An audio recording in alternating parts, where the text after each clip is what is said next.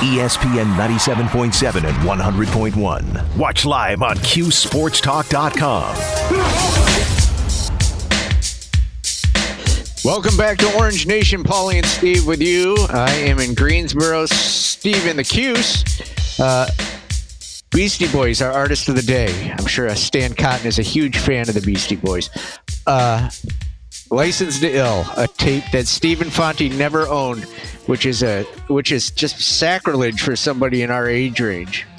I don't know why you find that so funny, but No, I, I still it's listen to that you were them. Just there- I just did not have the entire album. That's all. it, it's funnier to me that you were up watching commercials at night that had like get the greatest rap songs of today on KTEL and you were out buying those 4.99 cassettes. Yeah. Well, I was like 15. I was saving my money for other stuff. What? What what did, what did you have? I don't know. Go out to eat with my friends. I don't know. Buy sneakers. Who Oh, knows? Tully's. Yeah, right. Who knows? All right. I, I'm, enough of you, Paulie. I don't want to keep our guests. You guys have fun. Yes, we will. Uh, we're gonna we're gonna pot down Paulie for the next ten minutes, as we are pleased to be joined now by the voice of the Wake Forest Demon Deacons, our good friend Stan Cotton, joining us. Stan, how are you? Doing great. How are you guys? Uh, we're doing well. We're doing well. Let, let's start with Saturday, and we'll work our way to, to tomorrow's rematch. What, what stood out to you, other than Jesse Edwards, maybe? Uh, what stood out to you from uh, from Saturday's uh, first game inside the dome? Well, not not a whole lot stood out that was uh, very positive. Uh, that's for sure. You know, from a Wake perspective, uh, you know the, the the free throw disparity was was disappointing. I'm not saying it, it was the game was called incorrectly, but you know Syracuse shot 24 foul shots, Wake shot six, and that's not been uh, a situation that's really hit Wake a whole lot this year. Now, part of that is, you know, you know Syracuse in the zone, and I think probably that that results in fewer fouls and all that kind of stuff. And Wake wasn't able to get it to the rim and all that, but that. You know, Wake's turnovers and and and you know Syracuse getting so many free throws that that just can't happen. Uh, you, you can't put put put you know your opponent on the on, the foul line like that, and especially on the road, and and on top of that, turn it over and have a chance to win. So. Uh, you know, Wa- Wake's got to find a way to get that ball to the rim somehow and, and get to the free throw line itself. And good grief, you got to protect the basketball. You just have to value you know, possession of the ball. I mean, that that that you know, that's just a, a tenet really of, of any sport uh, valuing the ball, and, and Wake didn't do a good job of that uh, at all against Syracuse in game one. You know, we, we saw Wake Forest take 39 threes, only made 10 of them, uh, well below their season average. Was it a case of Wake just kind of had a, an off shooting night? Was it a case of, you know, the, the zone looked a little bit better? And I know you haven't seen the zone game in and game out like we have. It, it seemed a little more active, but, you know, was it was it more Wake just missing shots or was it, you know, Syracuse did a nice job defensively?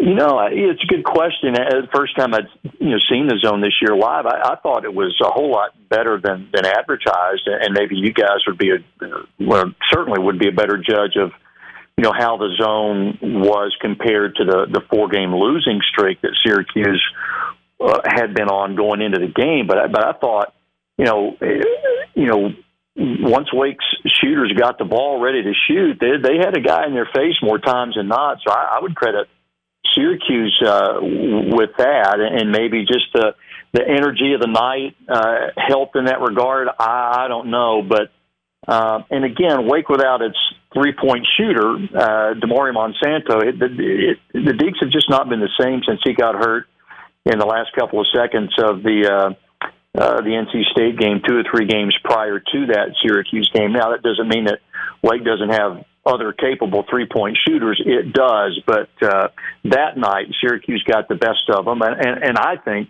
from from from my seat there, it, it looked like the zone was was was pretty good and more up to uh, where I think Jim Boeheim would would would want it to be. Yeah, I don't think there's any question. You said maybe they fed off the 03 team being back and the you know the jersey retirement. I, I, I think all of that played into it. They they seem to be playing with a purpose on Saturday that uh, you know maybe they, they didn't have during that four game losing streak. I, I do want to ask you about adjustments now because you know both teams are going to make some tweaks as you get ready for the rematch a few days later. And there's there's kind of a, a theory up here that Wake Forest purposely did not double team Jesse Edwards because they knew they were locked into the eight nine game, and their plan all along is the game that actually matters. They're gonna, you know, draw, you know, they're gonna send a second guy at him whenever he touches the ball uh, tomorrow afternoon. Do do you expect them to to change the way they go about defending Jesse? Uh, you know, based on what we saw on Saturday. Well, they better change. They better change something. uh, I mean, he was he was really fun to watch. I mean, he he really was. I mean, he he was just. Uh, I mean, everywhere. Uh, you know, a couple of block shots. Uh, now he did miss some free throws, but you know he was he had five steals in the game. Uh, hit 11 of 15 from the field, and just you know he was terrific. I mean that, that really uh, when when I cast my ACC ballots, uh, all ACC ballots. I mean, having seen him and, and having seen him do that, uh, he moved way up uh, my voting chart. I can I can promise you that. And I I don't know what Wake will do in terms of uh, of changing things around for, for this matchup, but I but I don't think uh, that they were you know hiding anything of what they really wanted to do. I, I just that doesn't sound like Steve Forbes to me. I mean, he he wants to win. I, I don't think he would have done that and and taken uh, anything away from his team's chances of winning that game just so they could win the game coming up. I just, I, I don't. That's not Steve Forbes. It's really not. And so, um, but he, he's good basketball coach, as all these ACC coaches are. He will change something. I, I don't know what it will be. Um, and I, you know, we'll just have to wait and see until until the game unfolds. But uh, uh, and just like Jim Boeheim will will do, he's going to come up with a wrinkle or two as well, and that's part of uh, you know, the fun of, of watching teams go at it, especially, you know, with a short amount of time between two games, it's going to be, I think, uh, easily discernible what the changes are, uh, not too deep into the first half. You, you just mentioned Stan uh, your your ACC ballot. Uh, you know our ACC ballots were due on Sunday. Uh, I will tell you that I had one Tyree Appleby as my Player of the Year. Um, instead, it goes to uh, the uh, the the best player, the maybe the highest profile player on the team that finishes as the number one seed in the conference. Were you surprised that the first player in the history of this conference to to lead the ACC in, in points and assists in the same season did not win Player of the Year? Yeah, I, I was uh, a, little surprised. You know, all these these ballots are always going to be uh, subjective, right? And that's that's okay. Uh, I, you know, we can we can have that discussion and argument. I just uh, one thing too that that I maybe was overlooked. I mean, he was certainly Appleby led the league in scoring and assists. You know, he was right behind uh, Judah Mintz by a few steals of leading the league in steals too. Oh, and by the way, he also led in minutes played. So, I, you know, you got a guy that you know you're the the name of the game is trying to score more points than the other team, right? And so here's here, here's what Appleby did. He scored more points than anybody in the league on average, and when he wasn't scoring, he was helping players score at a higher clip than anybody uh, in the league. And he was right there at the top of taking it away from the other team, so they can't score. I, to me, that just shouts player of the year. But but I also get the other argument. I, I, but I just don't subscribe to. And I think Wong is a great player. Don't don't get me wrong. He was terrific against Wake in Miami. I really really really like him. I just you know is it going to be the most valuable player in, in the league or is it going to be best player on the best team? I you know.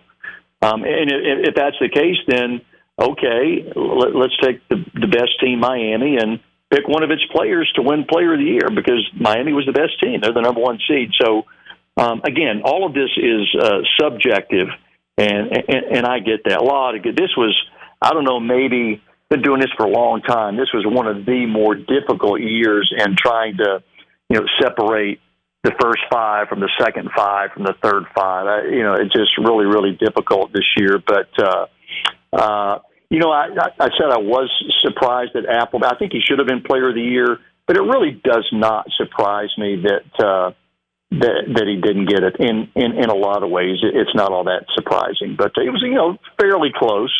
Um, but I know this: uh, Wake would not have been half the team that it was, uh, and, and Wake's won 18 games. but uh, it wouldn't be half the team without Tyree Appleby. That's sure. He's been a pleasure to watch. He's a great young man. Win, lose, draw. He's always the same. He's always got a smile on his face, and I think the Syracuse fans saw. You know, he was diving all over the court. He was. He just he just loves playing the game, and he, has been a whole lot of fun to watch. And, and, that three that he banked in at the end of the shot clock, that I mean, that that changed the momentum. I mean, Wake all of a sudden after that hit like four threes in a row right after that, and, and it started to get hot and it, it got interesting. But uh, yeah, it, it, listen, you make a, a, very compelling case for for why uh, he deserved to be uh, Player of the Year in this conference. I, I, guess last one for you, Stan, before we get you out of here. I mean, what what uh, what does your gut tell you about this game tomorrow? What do you think it comes down to? I, you know, I, I'm sure the Syracuse people or uh, fans may be going, "Oh gosh, you know, it, it's hard to beat a team twice in a few days," and and, and Wake has run into that scenario uh, a few times over the years. And um, but I, you know, it's I, I don't know. I, I Wake has just not been playing good basketball. You know, this is a uh, game that's going to put two teams together that combined have lost eight of their last ten.